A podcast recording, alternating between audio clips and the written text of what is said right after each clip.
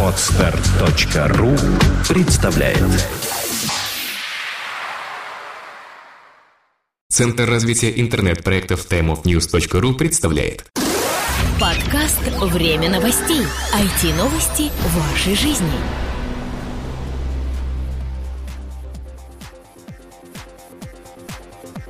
Здравствуйте, вы слушаете 136 выпуск нашего новостного подкаста обо всем, что случилось в интернете за прошедшую неделю. Чем живет интернет, чем живет Рунет в частности, только у нас, а может быть и не только, но у нас уж точно. С вами мы, Сергей Болесов и Влад Филатов.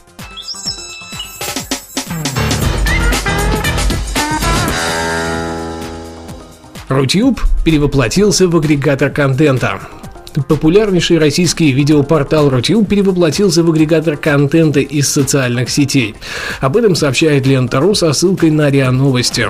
Теперь пользователи будут видеть ролики, которые их друзья рекомендовали в Facebook, а также видео с других известных хостингов YouTube, Vimeo и так далее.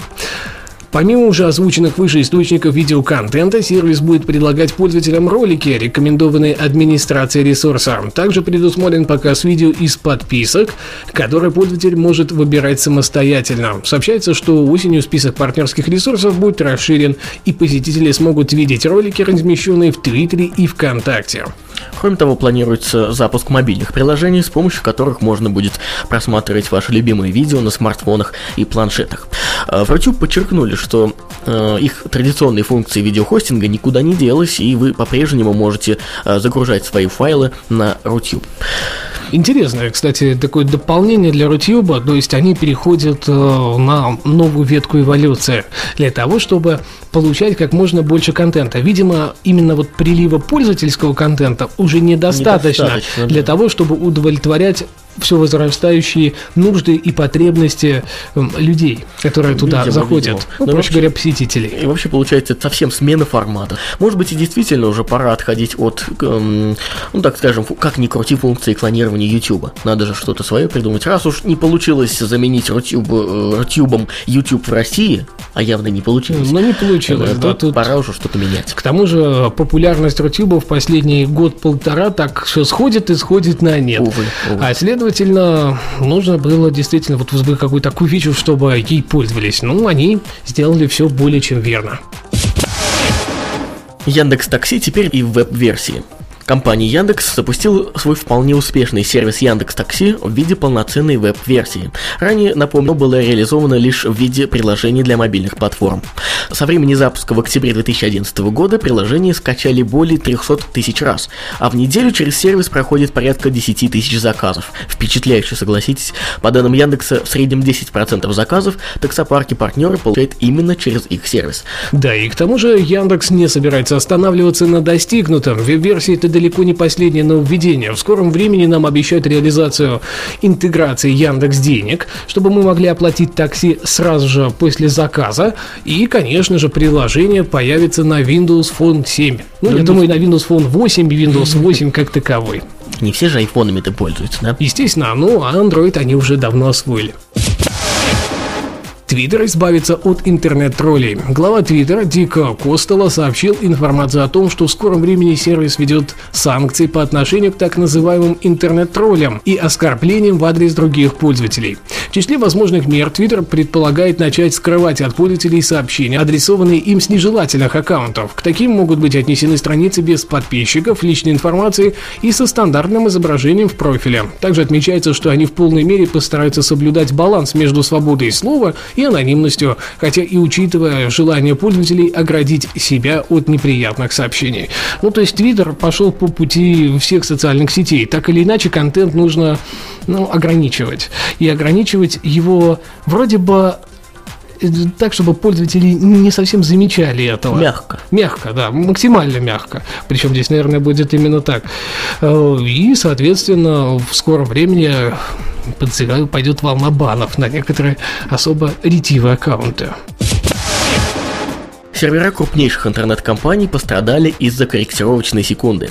Минувшая суббота принесла массу неудобств целому ряду компаний, чьи сервера ушли в офлайн из-за введения очередной корректировочной секунды. Эта процедура для компенсации астрономического и атомного времени производится с 1972 года, и в этом году привела к падению серверов таких компаний, как LinkedIn, Mozilla, Reddit, StumbleUpon и других. Сбой произошел из-за того, что компьютеры не настроены на введение дополнительных секунд и видят одно значение два раза подряд, что и вызывает определенные трудности. Как сообщает Gizmodo, в результате введения корректировочной секунды в эту субботу администраторам серверов вышеназванных компаний пришлось немало попотеть, чтобы реанимировать их. Ну, знаешь, как-то странно, да, вроде бы положительный такой момент и правильный, то есть он направлен на улучшение общей позиции и стабильности этих самых серверов, однако взял и положил их. То есть эффект от обратного был. От обратного, да. Вроде Кстати, делали это положительную штуку, а получили не совсем. А ты знаешь, что придумали в Google в 2005 году, когда их сервера, сервера также пострадали? Они решили не э, разово всю секунду добавлять, а в течение дня по миллисекунде.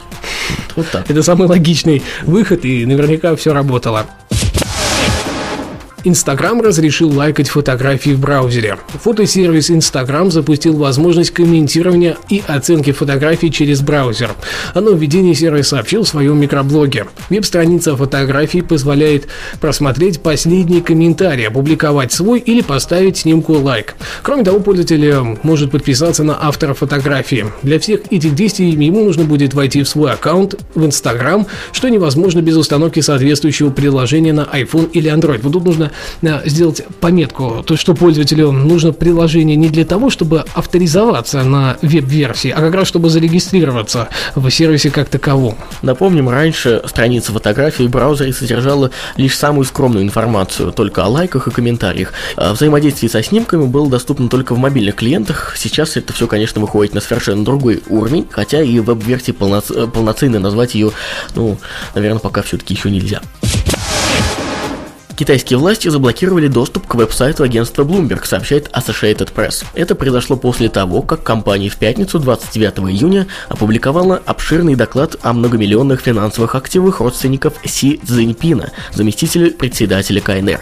Си Цзиньпина считают преемником Ху Цзиньтао, нынешнего главы государства. В докладе говорится, что семья Си Цзиньпина имеет огромное состояние, которое включает в себя и инвестиции в компании с активами в 376 миллионов долларов, и 18% косвенных долей в компании компании, занимающейся редкоземельными металлами и так далее. В статье отмечается, что у Си Цзиньпина, его жены и дочери не было замечено никаких активов и финансовых правонарушений. И пресс-секретарь Bloomberg в Азии Белина Тан заявил, что компания связывает отключение сайта именно с этим докладом. Официальные лица нескольких э, отделов министерства э, сообщили, что не несут ответственность за цензуру в интернете. Ну, правильно, мы и мы не мы. В общем, и интернет это ваш, а не наш, и мы ни к этому отношения не имеем. Ну, как всегда, хотя, конечно, отключение Блумберга это все-таки как-то и не туда, и не сюда, потому что один из самых популярных новостных ресурсов. Музыкальный альбом от Wikileaks уже доступен. Известный своими разоблачительными материалами ресурс Wikileaks сообщил о выпуске первого музыкального альбома. Данная пластинка носит название Beat the Blockade и должна помочь порвать финансовую блокаду ресурса. Информация об этом появилась на страницах э, Wikileaks в виде опубликованного пресс-релиза. Цена виртуального диска формируется из двух типов версий. Обычный за 11 долларов 99 центов или по 99 центов за отдельную песню, а также также более дорогой для тех, кто хочет и правда провать блокаду ресурса. По 24 доллара 99 центов за альбом и по 1 доллару 99 центов за каждую композицию. Всего в альбоме насчитывается 12 треков, все они записаны разными авторами и посвящены ресурсу, его основателю Джулиану Ассанжу, информатору проекта Брэдли Мэннингу и движению Анонимус. Поможем всем миром. Да, соберем деньжат как раз э, заодно еще и песенки послушаем. Да. Ну что, а теперь наша рубрика «События недели». Ростелеком презентовала интерактивное телевидение в Поволжье. В самый разгар рекламной кампании, развернувшейся как в онлайне, так и в офлайне, представители Ростелекома провели презентацию проекта «Интерактивное телевидение» для активных интернет-обитателей и журналистов по Волжье. Нам удалось побывать в саранском офисе компании, куда были приглашены мордовские блогеры и представители местной прессы. Директор по развитию медийных продуктов Ростелеком Андрей Холодный в режиме видеоконференции рассказал об основных особенностях проекта. В частности, он отметил, что большая часть современных подростков предпочитает смотреть видеоконтент и на экране телевизора. И поскольку основная масса потенциальных потребителей интерактивного телевидения – молодые и люди среднего возраста, были предусмотрены разные форматы потребления контента. Приставка, приобретаемая при подключении, позволяет смотреть фильмы и передачи на экране вашего телевизора, с помощью специального приложения для мобильных устройств любой абонент сможет просматривать все виды контента на планшете или смартфоне. Правда, данная функция пока не очень-то доступна. Да, все это в процессе разработки. Как рассказал Андрей Холодный, одной из самых полезных функций интерактивного ТВ от Ростелекома является видео по запросу. То, что идет по телеканалам, входящим в выбранный абонентом пакет, не удаляется с серверов в течение 72 часов, и в любой момент можно получить доступ к передаче, которая вышла в эфир несколькими часами ранее. Кроме того, можно сделать заказ на запись определенной передачи, и весь записываемый контент хранится в облачном хранилище, объем которого также регулируется в настройках.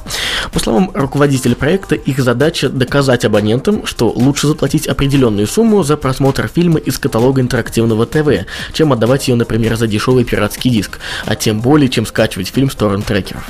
Да, кстати, цена на контент э, сейчас от 10 до 180 рублей, причем в каждом конкретном регионе, я так понимаю, цены да. будут видоизменяться. Мы специально спросили, нам ответили, что цены меняются в зависимости от региона. Отвечая на вопросы блогеров и журналистов, Андрей Холодный рассказал, что Ростелеком пока не планирует выкупать права на трансляцию какого-то зарубежного медиаконтента. А, также он подчеркнул, что уже достигнуты договоренности с крупнейшими правообладателями, что позволяет своевременно пополнять каталог новинками кинопроката.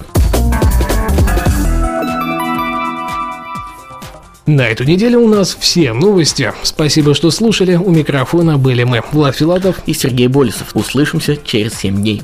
Заходим на timeofnews.ru, там всегда свежие новости о глобальной сети интернет. Пока-пока. Пока. Подкаст выходит при поддержке независимой ассоциации русскоязычных подкастеров ruspod.ru Подкаст «Время новостей». IT-новости вашей жизни. Скачать другие выпуски подкаста вы можете на podster.ru